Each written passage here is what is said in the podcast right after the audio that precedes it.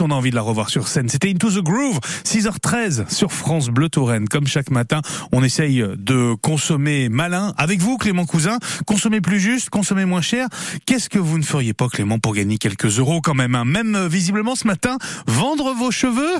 Bah, je suis désolé de le dire, mais oui. Quand vous tapez sur Internet vendre ses cheveux, il y a plein d'articles qui apparaissent. Apparemment, on pourrait euh, gagner plus de 2000 euros en vendant ses cheveux. Et le truc encore plus fou, c'est que c'est légal. Par contre, attention aux arnaques en ligne. Mais Clément, à quoi serviraient nos, belles crinières alors? Eh bien, à faire des extensions capillaires. Euh, Des extensions coûtent relativement cher hein, et restent très prisées hein, par la jante féminine qui n'a pas envie d'attendre des mois avant d'avoir les cheveux longs. Et puis, c'est pas tout. Hein, vos cheveux serviront aussi à faire des perruques. Et là, ça peut coûter très cher. Quand on se renseigne, on apprend quelque chose d'assez loufoque.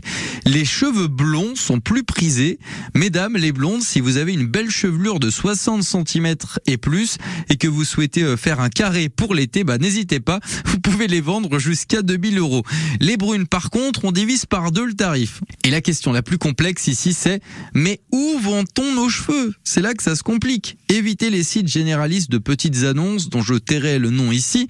Allez plutôt sur des sites spécialisés comme je vends mes cheveux.com. Vous serez sûr au moins de pas tomber sur des arnaques. Merci beaucoup, Clément Cousin. 6h15, vous restez